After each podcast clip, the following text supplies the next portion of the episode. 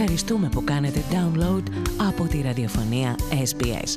Πληροφορηθείτε για το πώς μπορείτε να ακούσετε το πλήρες πρόγραμμά μας στο sbs.com.au κάθετος Greek.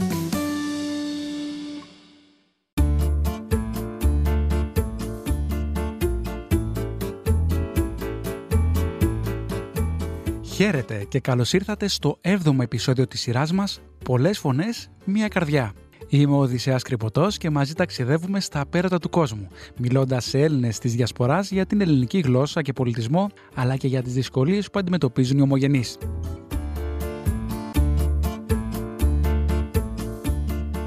Μέχρι σήμερα έχουμε βρεθεί στην Οκεανία, Ευρώπη και Αφρική. Αλλά τι θα λέγατε να ταξιδέψουμε και στην Αμερικανική Ήπειρο; Οι Ηνωμένες Πολιτείες Αμερικής είναι η μεγαλύτερη χώρα μεταναστών στον κόσμο, οπότε είναι εύκολα κατανοητό ότι φιλοξενεί και πολυπληθή ελληνική κοινότητα. Μπορεί τώρα οι Ελληνοαμερικανοί να πρωταγωνιστούν στο κοινωνικό φάσμα της Αμερικής, αλλά αυτό δεν σημαίνει ότι οι ομογενείς δεν πέρασαν από 40 κύματα μέχρι να γίνουν αποδεκτοί στη χώρα. Ο καθηγητής κοινωνιολογίας στο Πανεπιστήμιο Queen's College της Νέας Υόρκης, Νίκος Αλεξίου, συνομίλησε με τον δημοσιογράφο του ελληνικού προγράμματος της SBS Αλέξανδρο Λογοθέτη για την ιστορία των ομογενών στη ΣΥΠΑ, αλλά και για τις προσπάθειες διατήρησης της ελληνικής ταυτότητας και γλώσσας. Η μετανάστευση στην Αμερική είναι φαινόμενο του 20ου αιώνα. Άρχισε στις αρχές του 1900 και συνεχίστηκε με δύο μεγάλα ρεύματα. Το πρώτο ρεύμα μεταξύ 1900 και 1924 που ήρθε πάνω από μισό εκατομμύριο ελληνισμός εδώ από μια χώρα που ήταν περίπου 4 εκατομμύρια. Από ό,τι καταλαβαίνει κανείς, μισό εκατομμύριο μετανάστες μόνο στην Αμερική είναι πάρα πολύ μεγάλο. Βέβαια, έχουμε χάσει κάποια νούμερα, ίσως να είναι μεγαλύτερος ο αριθμός, γιατί ειδικά μετά την ε, καταστροφή της Μύρνης το διωγμό των Ελλήνων της Μικράς Ασίας, αρκετοί Έλληνες από αυτές τις περιοχές ήρθαν στην Αμερική. Αλλά η Αμερική τότε αναγνώριζε, δεν υπήρχε δηλαδή ελεύθερη ερώτηση στο τμήμα μεταναστεύσεως για το πώς αισθάνονται οι ίδιοι, βασιζόταν σε τι είδους διαβατήριο έχει κανείς. Και τα διαβατήρια που ήρθαν ήταν οι γαλλικά, οι τουρκικά. Οπότε ένας μεγάλος αριθμός Ελλήνων που ήρθαν εκείνη την εποχή χάθηκαν. Το 1924 δημιουργηθήκαν ε, αντιμεταναστευτικοί νόμοι εδώ στην Αμερική. Σταμάτησε τελείως η μετανάστευση από την Ασία και για την Νότια Ευρώπη, δηλαδή Ελλάδα, Ιταλία, Πορτογαλία, ναι, που δεν θεωρείται ακριβώς ε, Ευρώπη, ερχόταν με, με ένα σύστημα κουότα, είχε μειωθεί. Και αυτό κράτησε αρκετά χρόνια μέχρι τα τέλη του 50. Δηλαδή, εφόσον εδώ δημιουργηθήκαν, υπήρχαν τα μεγάλα κινήματα ιδίως των Αφροαμερικανών και υπήρχαν πιέσει για μια δημοκρατικότερη αντιμετώπιση των μειονοτήτων, φιλετικών και εθνοτικών. Ε, άλλαξε πάει το νομοσχέδιο στα τέλη του 50 με 60, οπότε έχουμε το δεύτερο κύμα που ήρθε από το 1960, ας το πούμε έτσι χοντρικά, μέχρι τα τέλη του 80, αρχές του 90. Εκεί βέβαια ήρθε περίπου, κατέληξαν τα νούμερα του πρώτου κύματος, ε, αλλά είχαν περίπου 250.000. Ναι. Βέβαια είχαν άλλα χαρακτηριστικά το πρώτο ρεύμα, δεν ήταν απληστικά και μόνο από την ύπεθρο. Το δεύτερο κύμα ίσως είχε και υψηλότερο μορφωτικό επίπεδο. Ναι, ναι, όσον αφορά αυτά. Αλλά τέλος πάντων ήρθαν άλλοι 250.000. Που σημαίνει ότι οι Έλληνες, και νομίζω μόνο οι Ιταλοί είναι στην ίδια κατηγορία, είναι μια εθνοτική ομάδα ευρωπαϊκή που μετανάστευσε δύο φορές στον ίδιο αιώνα. Αλλά ε, με την Ελλάδα της κρίσης βλέπουμε και πάλι έναν αριθμό Ελλήνων Ελλαδιτών να έρχονται στη Νέα Υόρκη κυρίως, αλλά βέβαια δεν είναι όπως ε, τα προηγούμενα κύματα. Ε, Συνήθως οι πρώτοι που ήρθαν ήταν άνθρωποι που είχαν κάποια σχέση με την Αμερική. Δηλαδή ήταν κάτοχοι πράσινης κάρτας, είχαν κάποιους συγγενεί εδώ και έτσι άρχισε ένα νέο ρεύμα τώρα με, με την κρίση.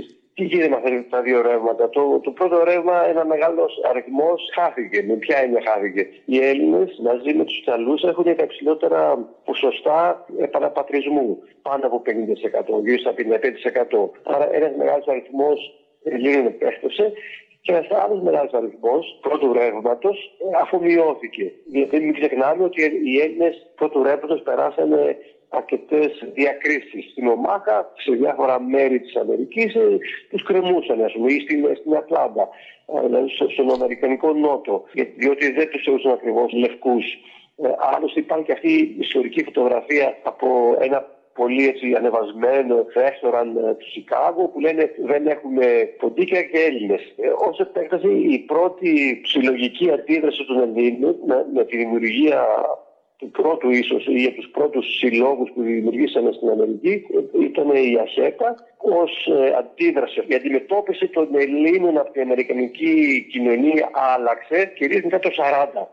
Και αυτό οφείλεται στη στάση που τήρησε η Ελλάδα στο δεύτερο παγκόσμιο πόλεμο. Και αυτό έπαιξε μεγάλο ρόλο. Υπάρχουν τα πρωτοσέλιδα πολύ γνωστών εφημερίδων και περιοδικών, όπως είναι το Life Magazine και άλλα περιοδικά της εποχής, όπου έχουν πρωτοσέλιδο την Ακρόπολη, στου Ολιάδε μας, γράφοντας μεγάλα και σοβαρά άρθρα υπέρ της Ελλάδος για την αντίσταση και βέβαια για την πρώτη νίκη των συμμάχων, για την πρώτη ήττα του άξονα που πέσει στην Ευρώπη, στην Ελλάδα. Και αυτό άλλαξε σιγά σιγά την νοοτροπία στο πώς βλέπαμε. Βέβαια, πολλοί Έλληνες της Αμερικής καταταχθήκαν και στον Αμερικανικό στρατό. Πάρα πολλοί από αυτούς και φτάσαμε στο σημείο το επίσημο πρόσωπο του Αμερικανού στρατιώτη που εκπροσωπούσε, ας πούμε, εικονιστικά σε περιοδικά που έγινε ακόμα και γραμματόσημο, το πρόσωπο του Αμερικανού στρατιώτη στο δεύτερο παγκόσμιο πόλεμο ήταν ένας Αμερικανό, ο Άλτζελο Πλονής. Να μιλήσουμε λίγο για αριθμούς, γιατί η αλήθεια είναι ότι οι αριθμοί ναι, διαφέρουν. Όπως είπαμε, τα νούμερα παίζονται γιατί πολύ τελευταία άρχισε μετά το 80 η Αμερικανική απογραφή εδώ έδωσε το δικαίωμα να δηλώνει κανείς το πώς αισθάνεται, ποια είναι, ποια είναι η εθνική του ταυτότητα. Άρα πολύ αργά μπορούσαν οι Έλληνες να πούνε ότι είναι Έλληνες. Αυτή τη στιγμή στην Αμερική, στον ας πούμε, πάνω από 300 εκατομμύρια Αμερικανούς, περίπου στο 1,5 εκατομμύριο έχουν δηλώσει.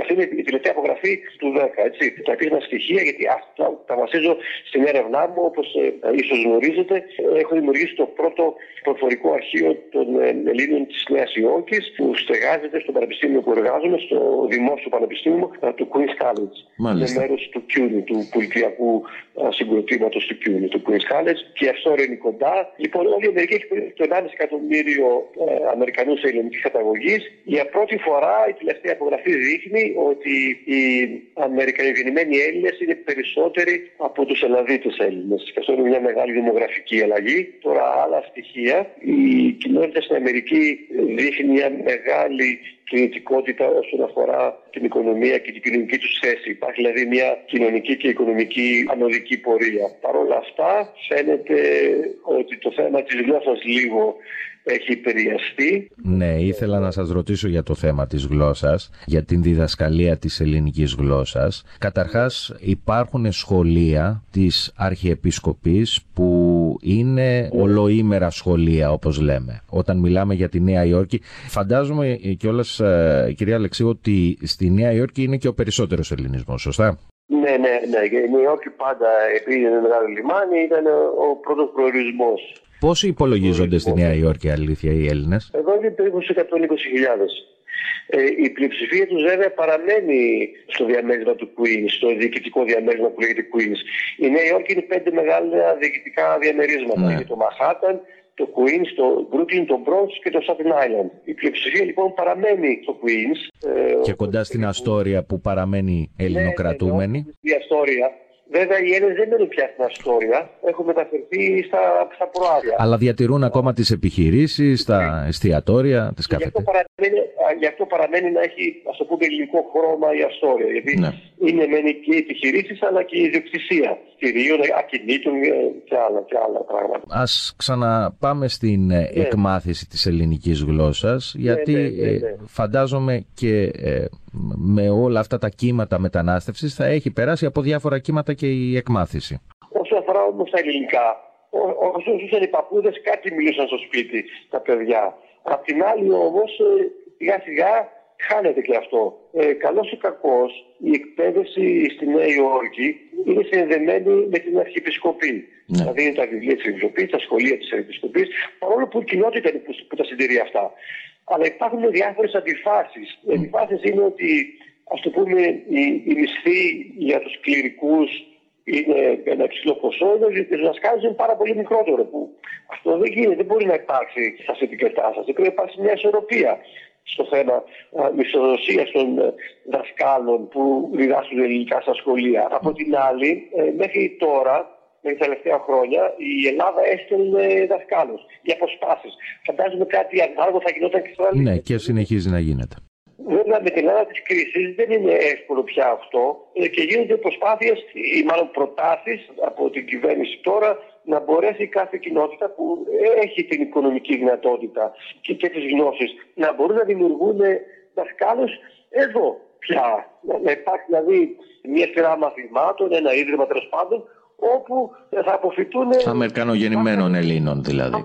Ακριβώς. Απ' την άλλη, οι δομές που λειτουργεί εδώ η κοινότητα, δηλαδή ο ελληνισμός στο εξωτερικό και κυρίως στην Αμερική και ίσως στην Αυστραλία, στηρίζεται σε τρει-τέσσερι βασικές δομές. Καταρχά ήταν η Εκκλησία. Δεύτερο είναι οι εθνοτοπικοί σύλλογοι. Μετά είναι αυτό που λέμε Greek Town. Και τέταρτο, αυτό που κάνετε εσείς, τα μέσα μαζικής ενημέρωσης. Τα εθνοτικά μέσα μαζικής ενημέρωσης. Όλοι αυτοί οι θεσμοί δημιουργηθήκαν από τη γενιά των μεταναστών. Όμως πια δεν μπορούν να λειτουργήσουν γιατί οι νέες γενιές δεν έχουν τις ίδιες ανάγκες με τη γενιά των μεταναστών. Σωστό. Είναι πια ενσωματωμένοι στην Αμερικανική κοινωνία. Άρα δεν είναι δυνατόν να λειτουργούν αυτοί οι θεσμοί για την εξυπηρέτηση των νεωτέρων γενιών. Ή θα πρέπει να εξυγχρονιστούν και είναι πράγμα πολύ δύσκολο για αυτούς και για τα σωματεία που όλοι διαμαρτύρονται ότι δεν υπάρχει νεολαία, ότι η νεολαία μένει μακριά. Η Εκκλησία που περνάει τη δική της κρίση, είτε με το γλωσσικό, δηλαδή ακόμα, ακόμα και η θεία λειτουργία δεν γίνεται πια στα ελληνικά. Πολύ μεμονωμένα είναι ένα μικρό μέρο γίνεται κυρίως αγγλικά, που είναι και αυτό ένας αφιλεγόμενος πάνω και, και συγκριόμενο θέμα. Επίσης, ο, ο τύπος, η τηλεόραση και εδώ ε, είναι διχασμένη με να κρατηθεί η ελληνική γλώσσα ή να μιλάμε πια αγγλικά. Ναι. Δηλαδή, ε, μιλάμε για τα ομογενειακά μέσα. Ναι, ναι, ναι. ναι, ναι τα ομογενειακά, ναι. Και από την άλλη δεν υπάρχουν πια Greek towns γιατί ο ελληνισμός λόγω της οικονομικής και κοινωνικής ανόδου έχει μεταφερθεί σε ναι. άλλα προάστια. Άρα λοιπόν θα πρέπει να, να βρεθούν καινούργιοι φορείς ή τέλος πάντων να διαφοροποιηθούν αυτοί που έχουν. Είμαστε σε ένα σημείο που θα μπορούσαμε να το χαρακτηρίσουμε τέχνιο, ενώ, γιατί τα στοιχεία της απογραφής δείχνουν τη δημογραφική αλλαγή, αλλά αυτή η δημογραφική αλλαγή δεν συμβαδίζει μαζί με τις δομικές αλλαγές που θα έπρεπε να γίνουν στις μορφές οργάνωσης της κοινότητας.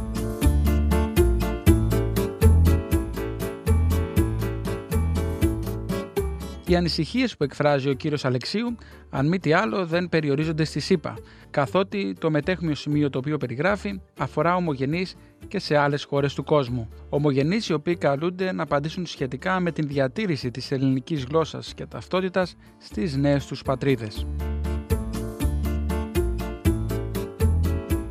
Και από τη ΣΥΠΑ πάμε λίγο πιο βόρεια, στη δεύτερη μεγαλύτερη έκταση χώρα της γης, τον Καναδά. Σύμφωνα με ιστορικές πηγές, ο πρώτος Έλληνας που πάτησε το πόδι του σε καναδικό έδαφος ήταν ο Ιωάννης Φωκάς ή Χουάν Φούκα, ναυτικός από την Κεφαλονιά που το 1592 εξερεύνησε για λογαριασμό του Ισπανικού στέματος τα στενά ανάμεσα στο νησί Βανκούβερ και την πολιτεία της Ουάσιγκτον.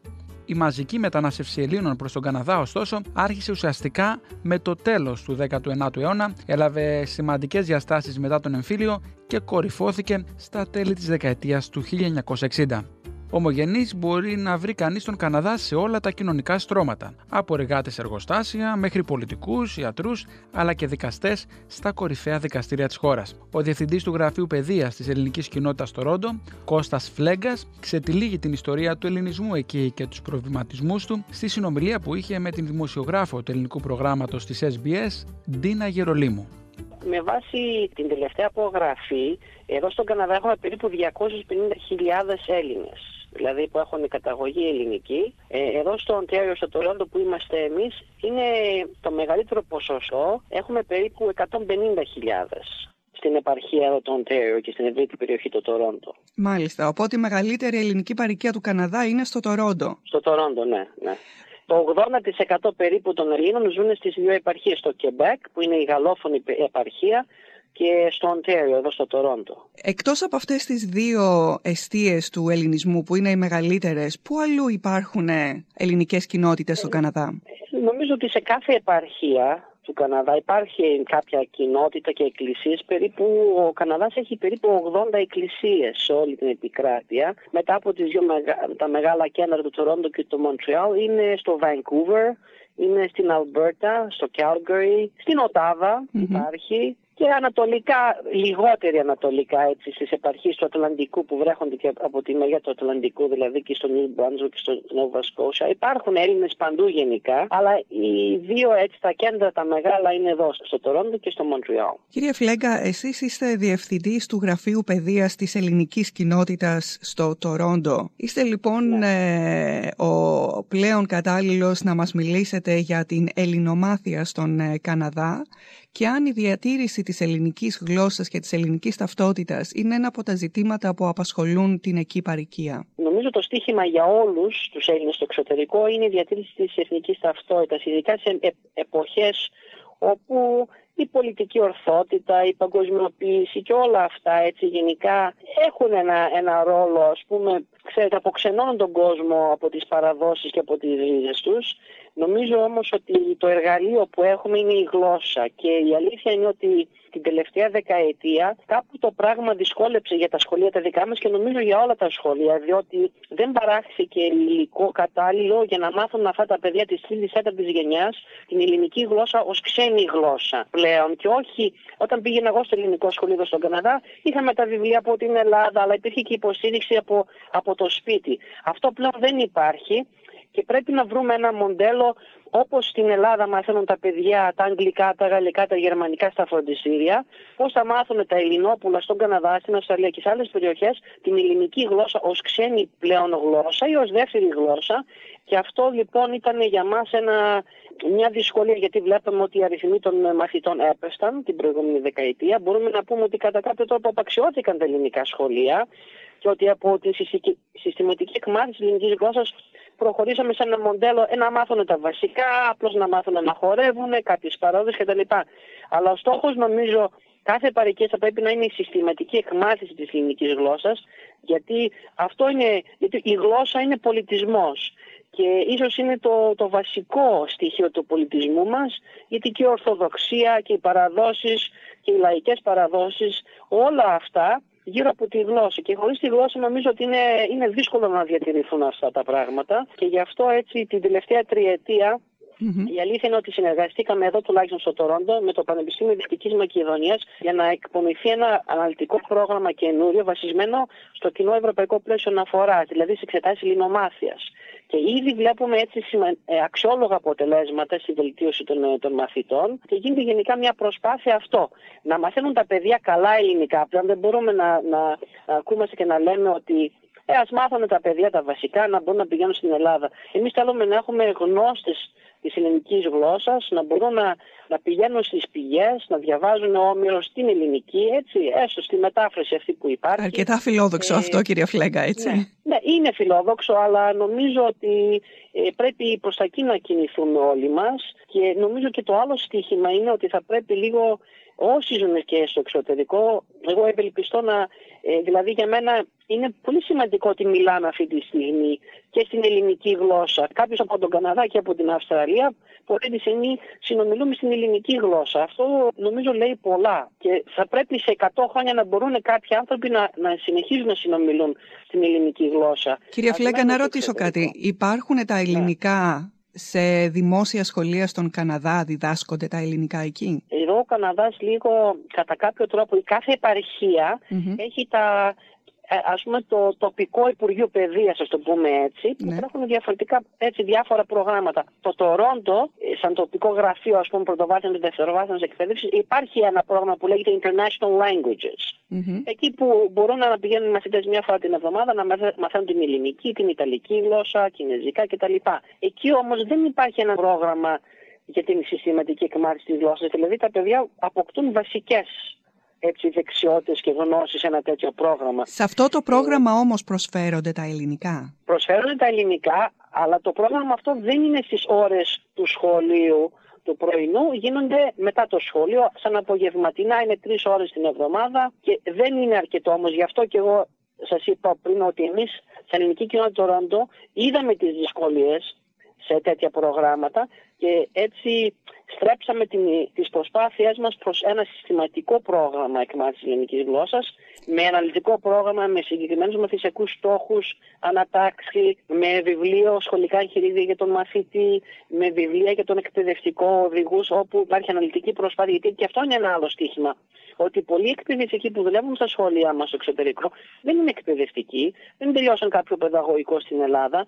Επομένως πρέπει να στηρίξουμε και τον εκπαιδευτικό. Στο άλλο που ήθελα να σας ρωτήσω είναι για μια άλλη που από ό,τι μαθαίνω πολύ αξιόλογη πρωτοβουλία που εάν δεν με απατάει η μνήμη μου λέγεται Hellenic Heritage Month και είναι και αυτό πάλι μέσα στο εκπαιδευτικό σύστημα του Καναδά. Ε, δώσαμε τον τίτλο Greek Heritage Month. Υπήρχε δηλαδή ένας διάλογος να το πούμε Hellenic ή Greek. Τέλος πάντων, ε, καταλήξαμε με τον Greek. Τώρα τι έγινε. Εμείς πριν από τρία χρόνια η ελληνική κοινότητα Τορόντο πρότεινε στο τοπικό board εδώ πέρα, το Toronto District School Board, που έχει 250.000 μαθητές περίπου στα σχολεία εδώ τα δημόσια του Καναδά, mm-hmm.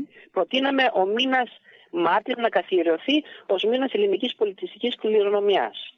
Αυτή η πρόταση είναι αποδεκτή. Για παράδειγμα, εδώ το Φεβρουάριο γιορτάζουμε το Black History Month. So, υπάρχουν, υπάρχει δηλαδή μια παράδοση κάποιοι μήνες να είναι αφιερωμένοι σε κάποια εθνική έτσι ομάδα. Αυτό λοιπόν έγινε από το 2014.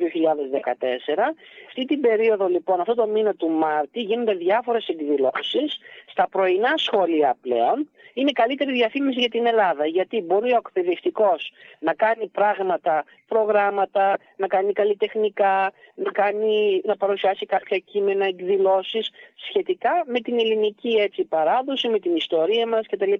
αυτό ήταν όντως μια μεγάλη επιτυχία της ελληνικής κοινότητας του Τωρόντο να καθιερωθεί στο μεγαλύτερο board του Καναδά ο μήνας αυτός.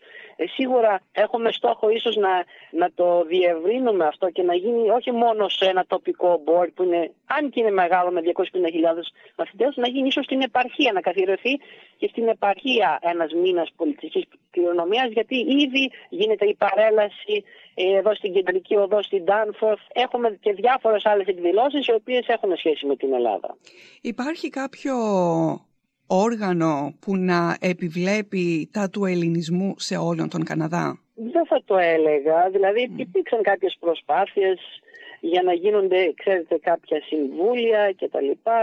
Αυτή τη στιγμή νομίζω ότι η Ιερά Μητρόπολης εδώ στο Τορόντο, όπου είναι το κέντρο της Ορθοδοξίας, έχει, παίζει ένα σημαντικό ρόλο στον Καναδά και ενώνει όλες τις εκκλησίες, τις περισσότερες μάλλον. Από εκεί και πέρα σε κάθε υπάρχει, υπάρχουν και κάποιες κοινότητες οι οποίες δεν υπάγονται στην εκκλησία, που είναι η ελληνική κοινότητα το Ρόντο και άλλες, ε, και άλλες έτσι, κοινότητες. Εμείς για παράδειγμα έχουμε και σχολεία, έχουμε και εκκλησίες.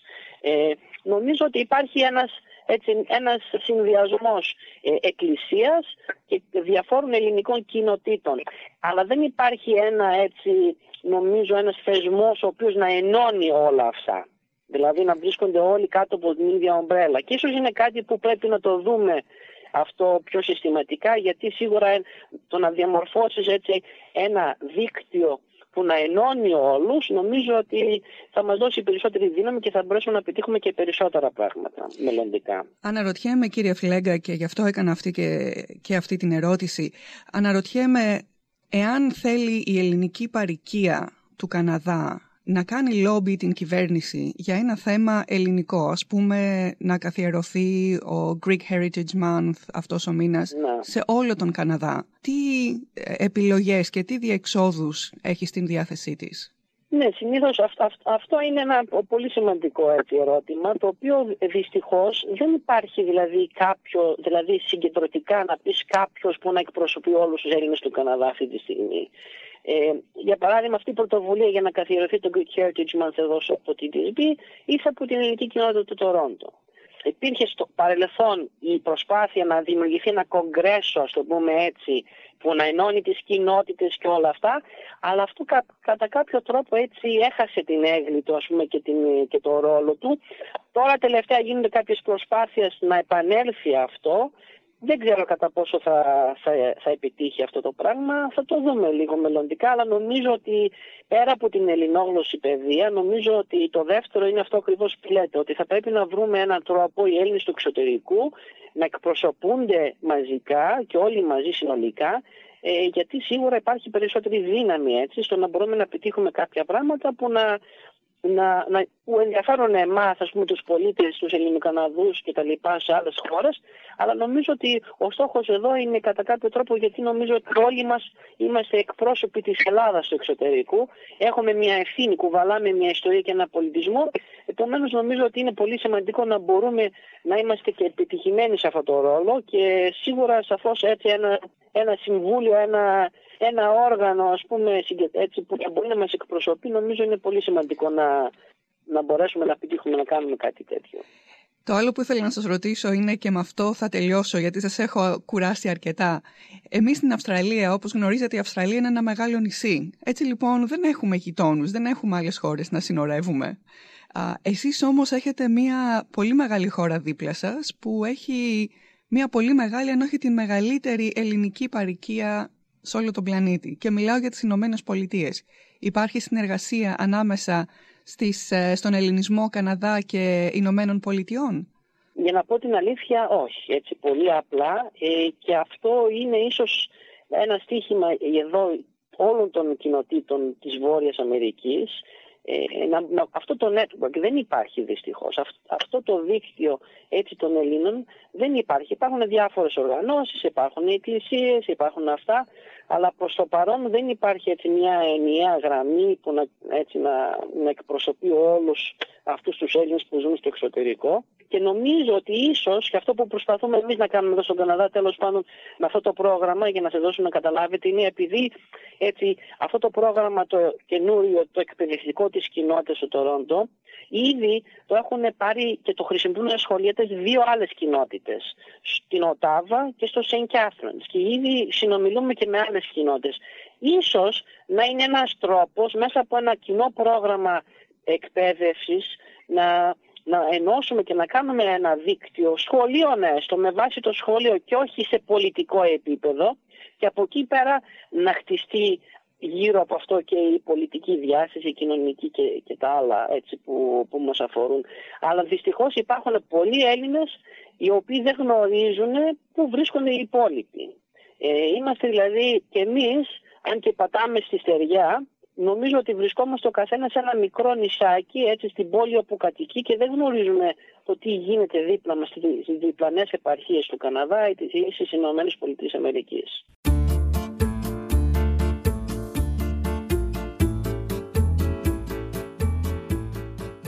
Πραγματικά ενδιαφέρουσες απόψεις εξέφρασε ο κύριος Φλέγκας για την ανάγκη περαιτέρω συνεργασίας των ελληνικών οργανισμών αλλά και την καλύτερη επικοινωνία μεταξύ Καναδά και ΗΠΑ.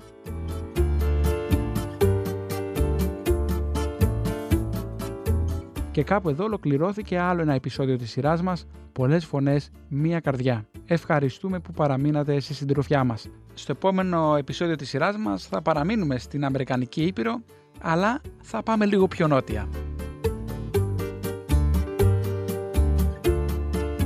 Αν σας άρεσε το επεισόδιο, πείτε το στους φίλους και γνωστούς, κάντε εγγραφή μέσω της αγαπημένης εφαρμογής σας για podcast, αλλά και βαθμολογήστε μας στο iTunes. Έτσι θα βοηθήσετε τις φωνές της διασποράς να φτάσουν σε περισσότερα αυτιά. Ευχαριστούμε και στο επανειδήν.